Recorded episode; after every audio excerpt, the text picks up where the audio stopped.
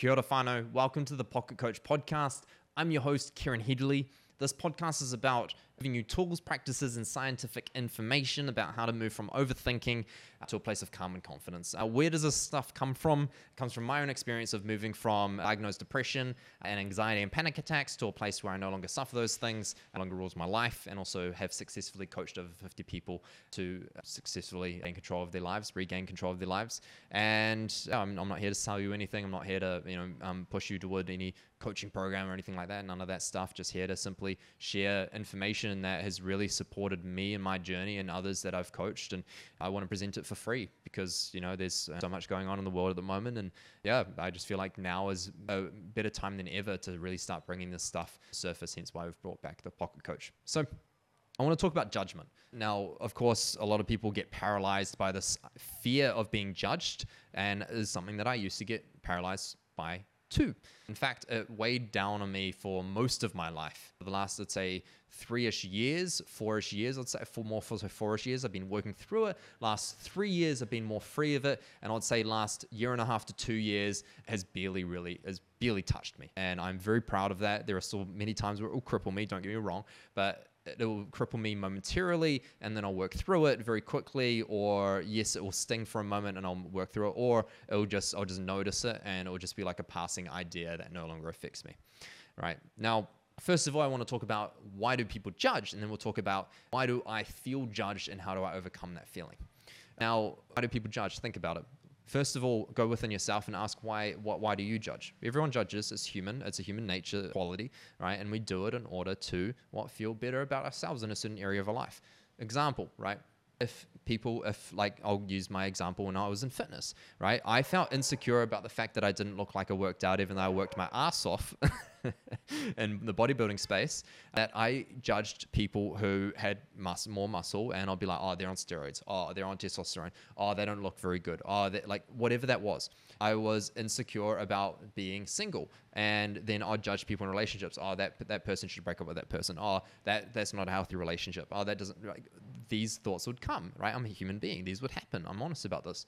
Now, of course, these are natural judgments. And I know, for example, certain people in my life, I won't name them, who feel insecure about their weight. And they naturally have a tendency to judge other people that are bigger than them because that helps them feel more secure about where they're at with their weight. Because I know that that's an insecurity they have. And that's only natural. Like, I don't blame them for that. That's only natural they feel that way. Of course, it's not good when they go and then, throw that judgment out, which a lot of people do in order to project that judgment because of the level of insecurity they feel. Obviously, it's not good, but it happens. It's human, right? Unfortunately, right? We need to learn how to have forgiveness for that to a degree, obviously, because at the end of the day, what can we do that person's suffering to the degree where they feel like they have to judge, right? The amount of hate I've had online is actually quite funny because I'm not even famous. Yeah, I've somehow gotten hate online. I don't know how, like on TikTok where I've got 30,000 something, 35,000, 36, I don't know, something like that, 36,000 followers or something like that. Way before then, it's not even that much, right? If you really think about the scale of like global scale of the world. And yeah, I've still gotten literally numerous dozens and dozens and dozens, must be actually over 100 now, hate comments. If you think about that, it's crazy. Imagine what people get when they're at the 100K mark, million mark. Man, it's crazy. But people judge because there's a level of insecurity within them that they feel the need to judge. If you felt complete, would you judge? If you judged, why would you judge? You wouldn't judge for the fact that you didn't feel good enough. The only judgment that would come would be a form of healthy critique because you genuinely wanted to help the person, not put the person down. Why would you want to put a person down if you already felt amazing? The only reason why you'd want to put a person down is if you felt shit, excuse the French, about your own life, so that you needed to bring everyone else's life down to the same level as yours, right? So that's sort of where that sense of judgment comes from, and the sense of projection of that judgment will come from. What's easier, to build the tallest building in town, or to just place one big bomb in town and blow every other building up, and then just build your building then, right? It would be so much easier and much more cost efficient as well to do the latter, right? And that's essentially what people are doing, obviously in a less gruesome way, because no one's really, well, I mean, yeah, people do, unfortunately, but, you know, like in general, in our general day life, people don't use bombs, right? They use their projections. So they bring others down by, you know, talking behind people's backs so that other people think that as well. So now we're getting like a community, a tribe, right? We're building an army so that we can bring this person that sort of risen to the top down so we can feel better about where we're at. And that's what people do. And again, this is a human nature, and it's unfortunate, but again, I've definitely learned myself anyway to have compassion for that, because, you know, I see it often. Even when it's done to me, I have compassion for it. I can see where it's coming from. And you know what? That's actually, this is the actual answer to the second point, which is how do I free myself from the feeling of judgment? It's by actually shifting that from a place of hate to a place of compassion, or even a place of pity, right? I actually heard one of my favorite gurus, Sadhguru, talk about how, you know, when he goes through security in America and he gets a lot of racist prejudice. In other words, you know, he's always getting like taken aside, always scanned, and, you know, like more so than the average person. And if he's wearing sunglasses, every other white male will move through security, no problem, with their glasses, and he's wearing glasses. And then for some reason, they'll be like, "Sir, can you take your glasses off?" And he'll be like, "Well, why is it everyone else's glasses? Why do I have to take mine off? Aren't you stopping them?" Right? So he gets it every single time. And he said, you know, when I'm feeling good, I have compassion. When I'm not feeling so good, I have pity. What he's basically saying is he doesn't even judge what they're doing, in a sense where he doesn't project that judgment as a form where he suffers it. He's saying that it's just compassion for the fact that they're thinking in such a small-minded way. He has compassion for the fact that this judgment is not coming from a place where they're able to actually see the world from a more broad perspective, and operating in such a small-minded way is something he has either compassion for or even pity for, right? So why would he suffer that judgment that they're having? So that's sort of the perspective that he's able to gain, and he lives from that perspective. And you know, that really stood out for me when he said that, because I'm like, yeah, that's actually a good point. And I was able to apply it more so to my life, where when I get these hate comments, I'll be like, wow, okay, I see that this has probably triggered something in their life. And, you know, I've just done the best that I can with this video, and, you know, I'll take any critique that I need to. But if I am suffering this, firstly, it's because A, I'm not seeing the broader perspective of the fact that this person is sourcing this comment from a place of insecurity within themselves, that they feel like they need to bring me down.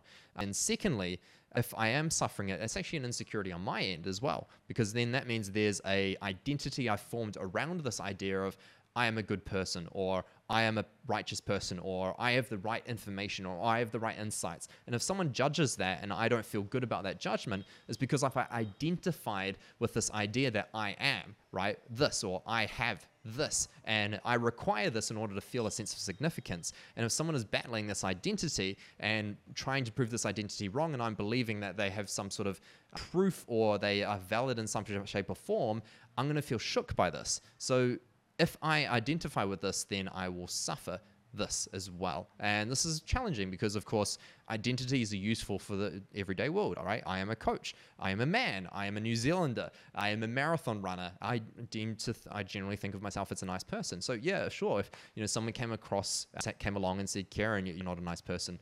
I really don't like you." You know, initially I might feel a little bit triggered because I've got an identity as a nice person. And, you know, that's still something I'll struggle with, honestly. That's one particular identity, because I grew up relying on that identity in order to feel like I could fit in. So it's still one, that's probably my main identity that I'm still working on separating from.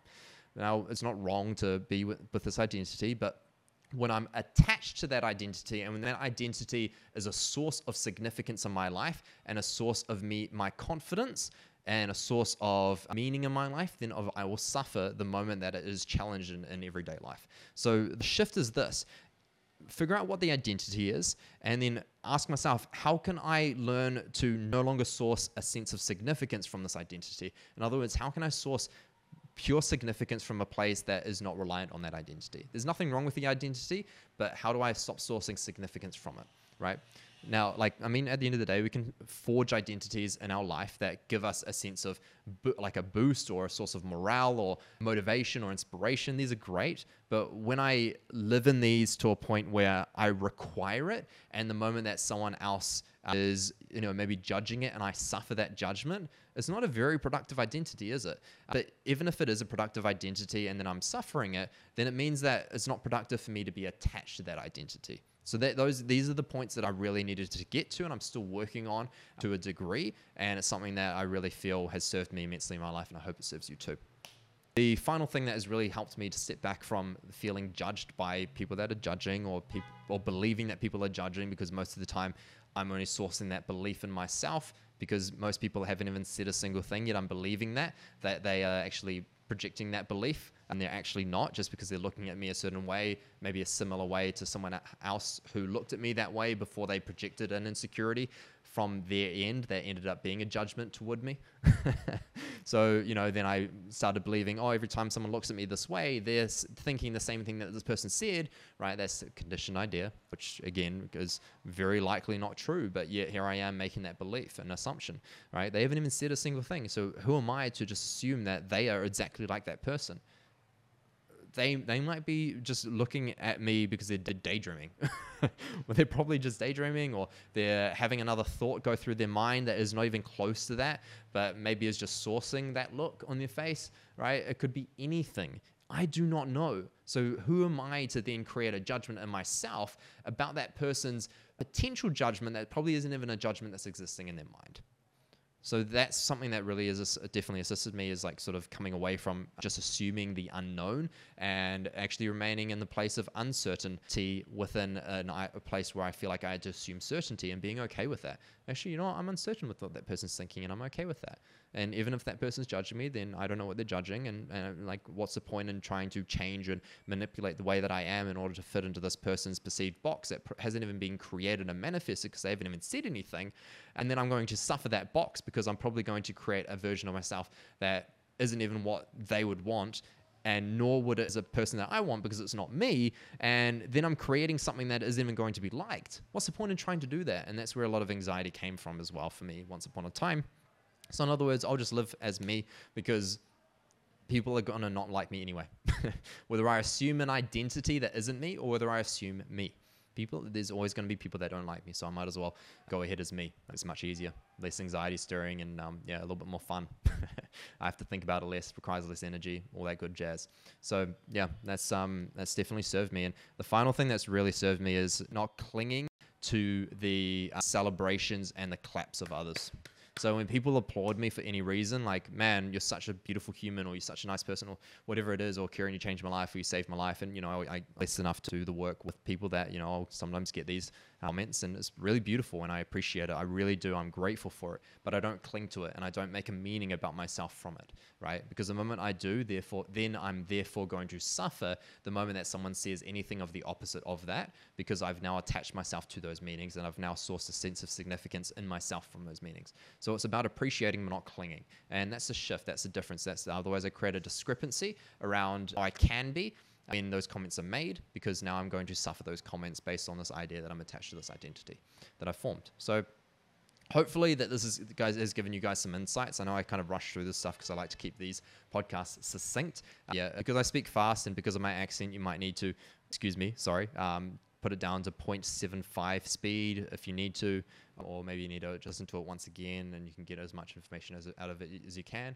But hopefully this has given some click moments, or some little aha moments. Anyway, if you found this helpful in any shape or form, would really appreciate a rating, review, 5 stars, and that old share to a friend who you feel like it would help. That would mean the world, because I don't charge for anything here.